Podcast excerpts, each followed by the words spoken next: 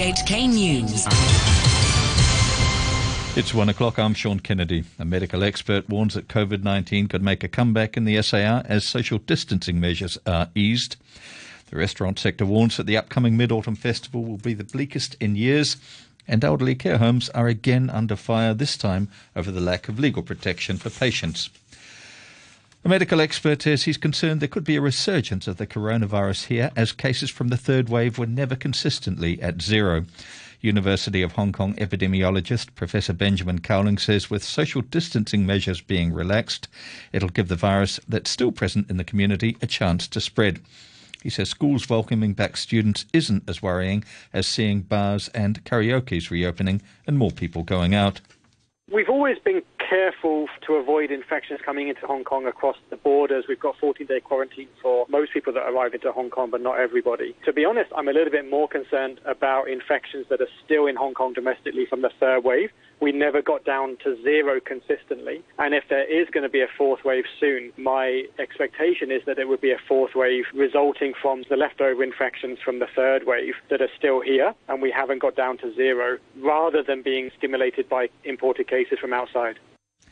People who frequent a University of Hong Kong laboratory where significant traces of COVID-19 have been found are urging the school to avert an outbreak.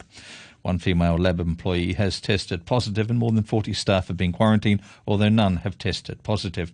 14 out of 37 environmental swabs from the lab at HKU School of Public Health have been found to contain the virus. Some researchers who work at the building say they're concerned because they ate at a canteen that was also used by the infected female staffer. But others aren't too worried. They spoke to Frances Sitt. I feel COVID-19 is going to become like catch cold like everywhere. So I already prepare myself actually. I think like everyone should get the test like basically. They're using with the same elevators at all, and also we don't know whether they will go up and down to other floors for working and so on. So I'm quite concerned about that. You're concerned the whole building could be infected? Yeah, maybe. Health officials say there's no evidence the woman was infected through her work. The president of the Hong Kong Federation of Restaurants predicts the upcoming Mid-Autumn Festival will be the worst in 20 years for the industry. Simon Wong estimates business was up almost 30% over the weekend after social distancing measures were further relaxed.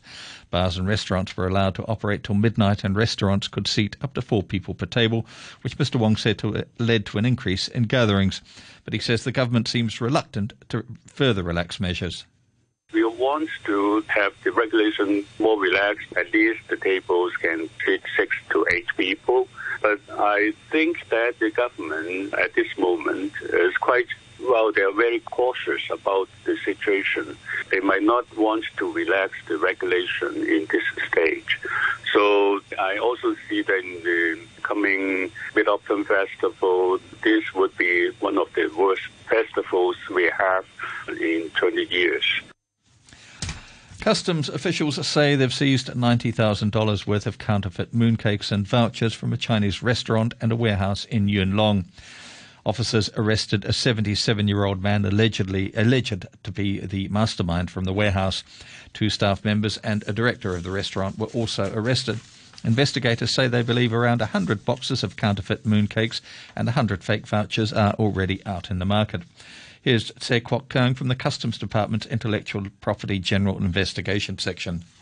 Because of the travel ban due to the pandemic situation, the mainland customers are not able to travel to Hong Kong to buy the mooncakes they used to buy previous years. And that's why the syndicate is trying to use different package, a different product design, the package design, to deceive the mainland customers. This is the Hong Kong brand, but manufactured in mainland China. And in regard to the food safety of the counterfeit mooncakes, we've arranged to send those counterfeit mooncakes to our government laboratories for the food safety testing.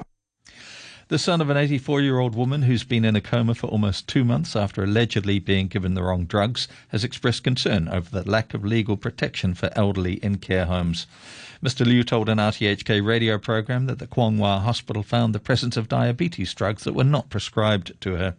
He says the government should allocate more resources for senior citizens. We've realized that elderly people living in care homes don't have any legal protection when accidents happen. According to the current legislation, the Social Welfare Department can only issue warning letters and guidelines to care homes or carry out spot checks, but there's no other legal protection for the elderly. The Social Welfare Department says it sent a warning letter to the Longevity Palace Care Home in Kowloon City. It says it's also been following up on reports of rats at the home and carried out spot checks over the past year.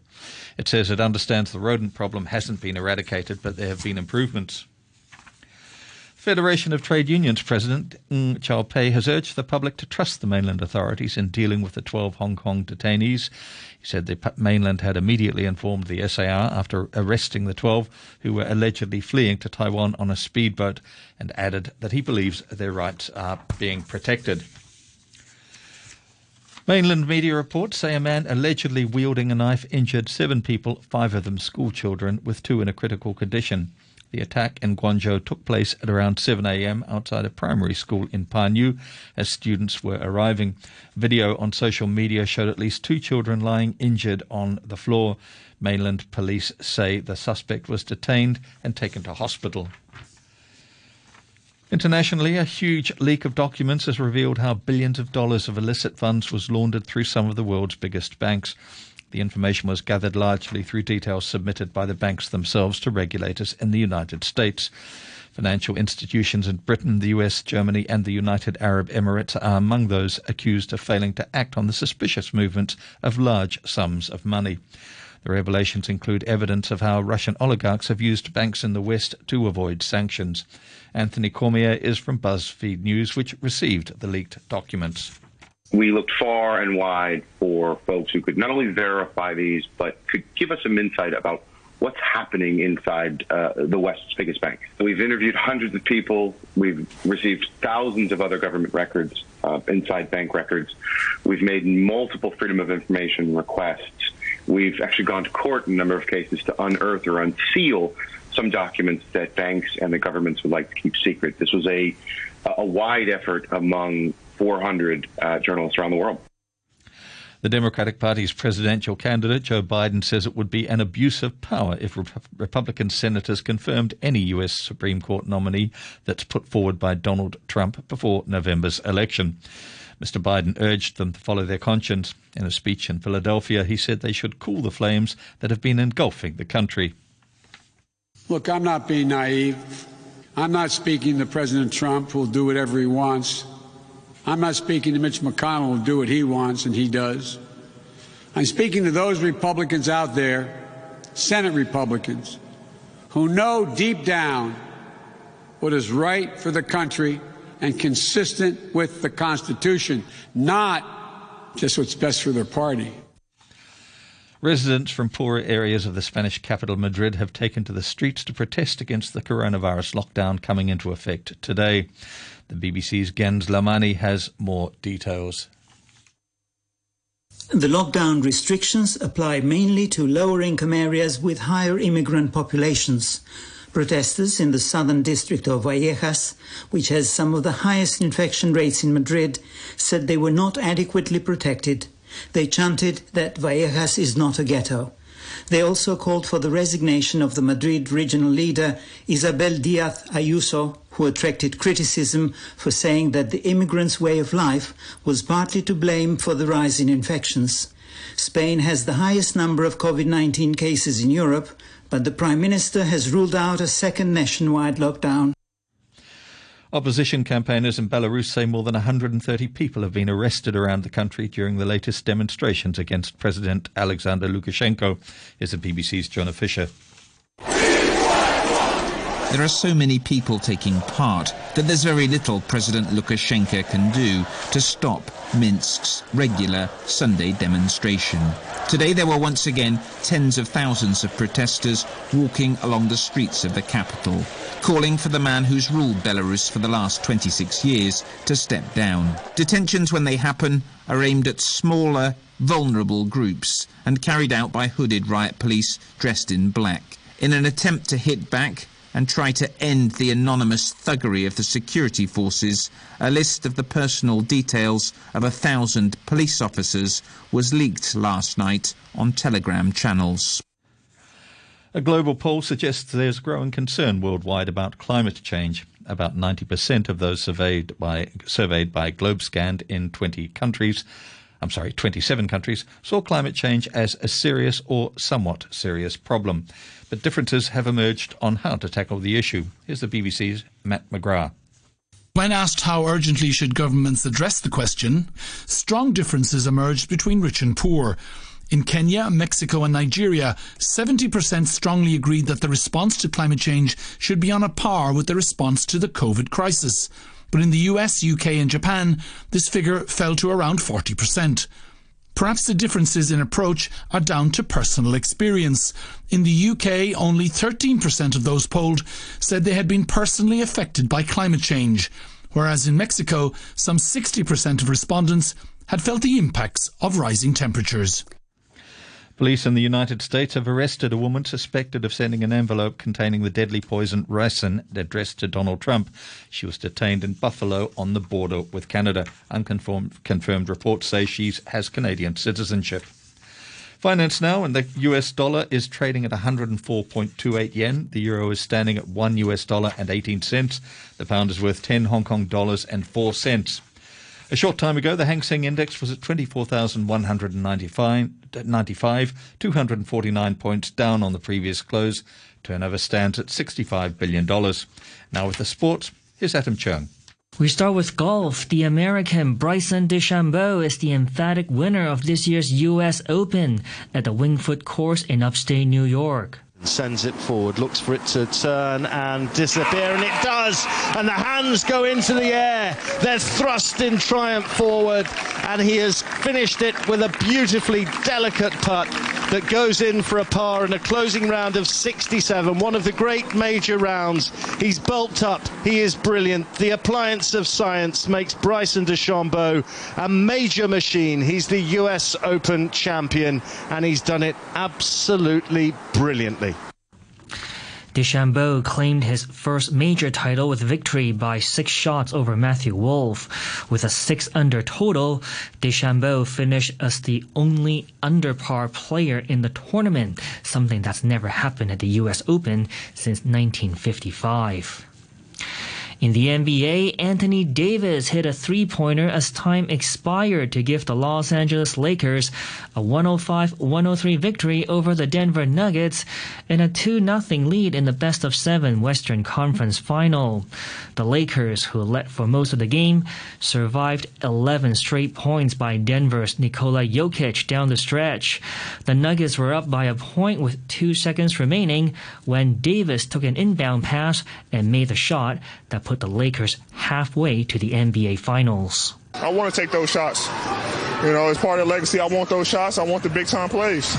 I made it. You know, this is what they brought me here for. They made big-time plays. Oh, but that's a hell of a team. They're going to keep fighting. They fall all the way to the last shot. You know, we know that's what they're going to do.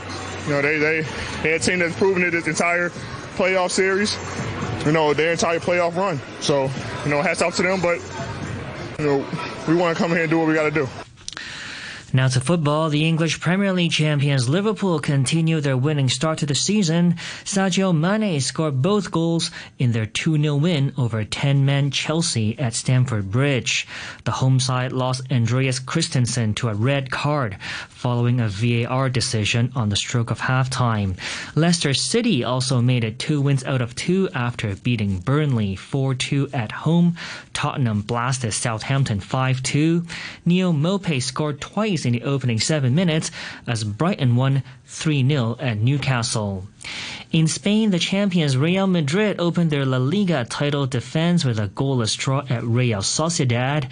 And in Italy, the Serie A champions Juventus beat Sampdoria 3-0 in the first match under new boss and club legend Andrea Pirlo. The third goal was scored by Cristiano Ronaldo. And that's your look at sports. And to end the news, the top stories once again. A medical expert warns that COVID-19 could make a comeback in the SAR as social distancing measures are eased. The restaurant sector warns that the upcoming Mid-Autumn Festival will be the bleakest one in years. And elderly care homes are again under fire, this time over the lack of legal protection for patients. The news from RTHK.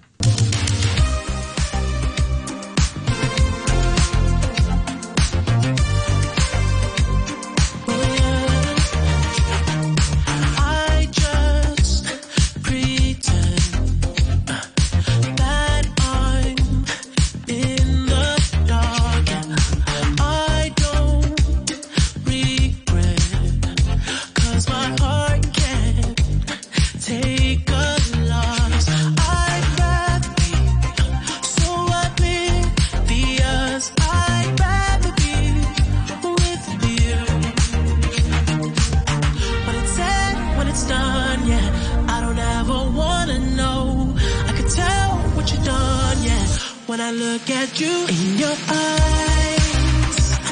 I see there's something burning inside you. Oh, inside you, in your eyes. I know it hurts to smile, but you try to. Oh, you try to. You always try to hide the pain. You always know just what to say. I always look the other way. I'm blind in your eyes. You lie, but I don't let it define you. Oh, define you. I tried to find love in someone else too many times, but I hope you know I mean it. When I tell you you're the one that was on my mind, oh. When it's said, when it's done, yeah, I would never let you know. I'm ashamed of what I've done, yeah. When I look at you in your eyes, I see there's something burning inside you. Oh, inside you, in your eyes. I know it hurts to smile, but you try to. Oh, you try to. You always try to hide the pain. You always know just what to say. I always look the other way. I'm blind in your eyes. You lie, but I don't let it define you. Oh, define you.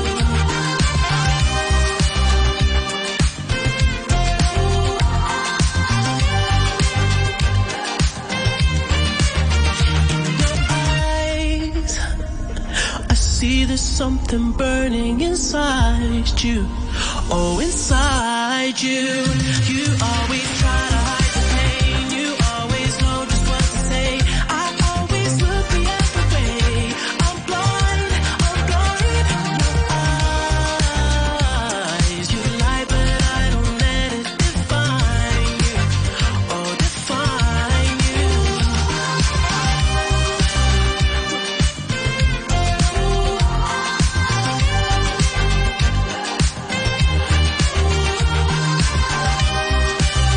One,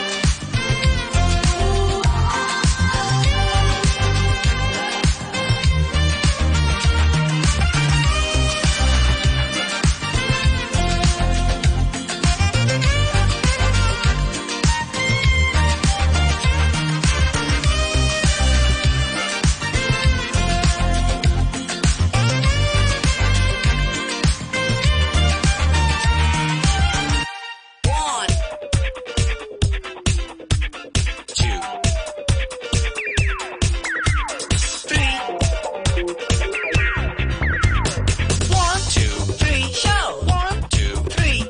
One, two, three, show. One, two, three, show. One, two, three, show. One, two, three, show.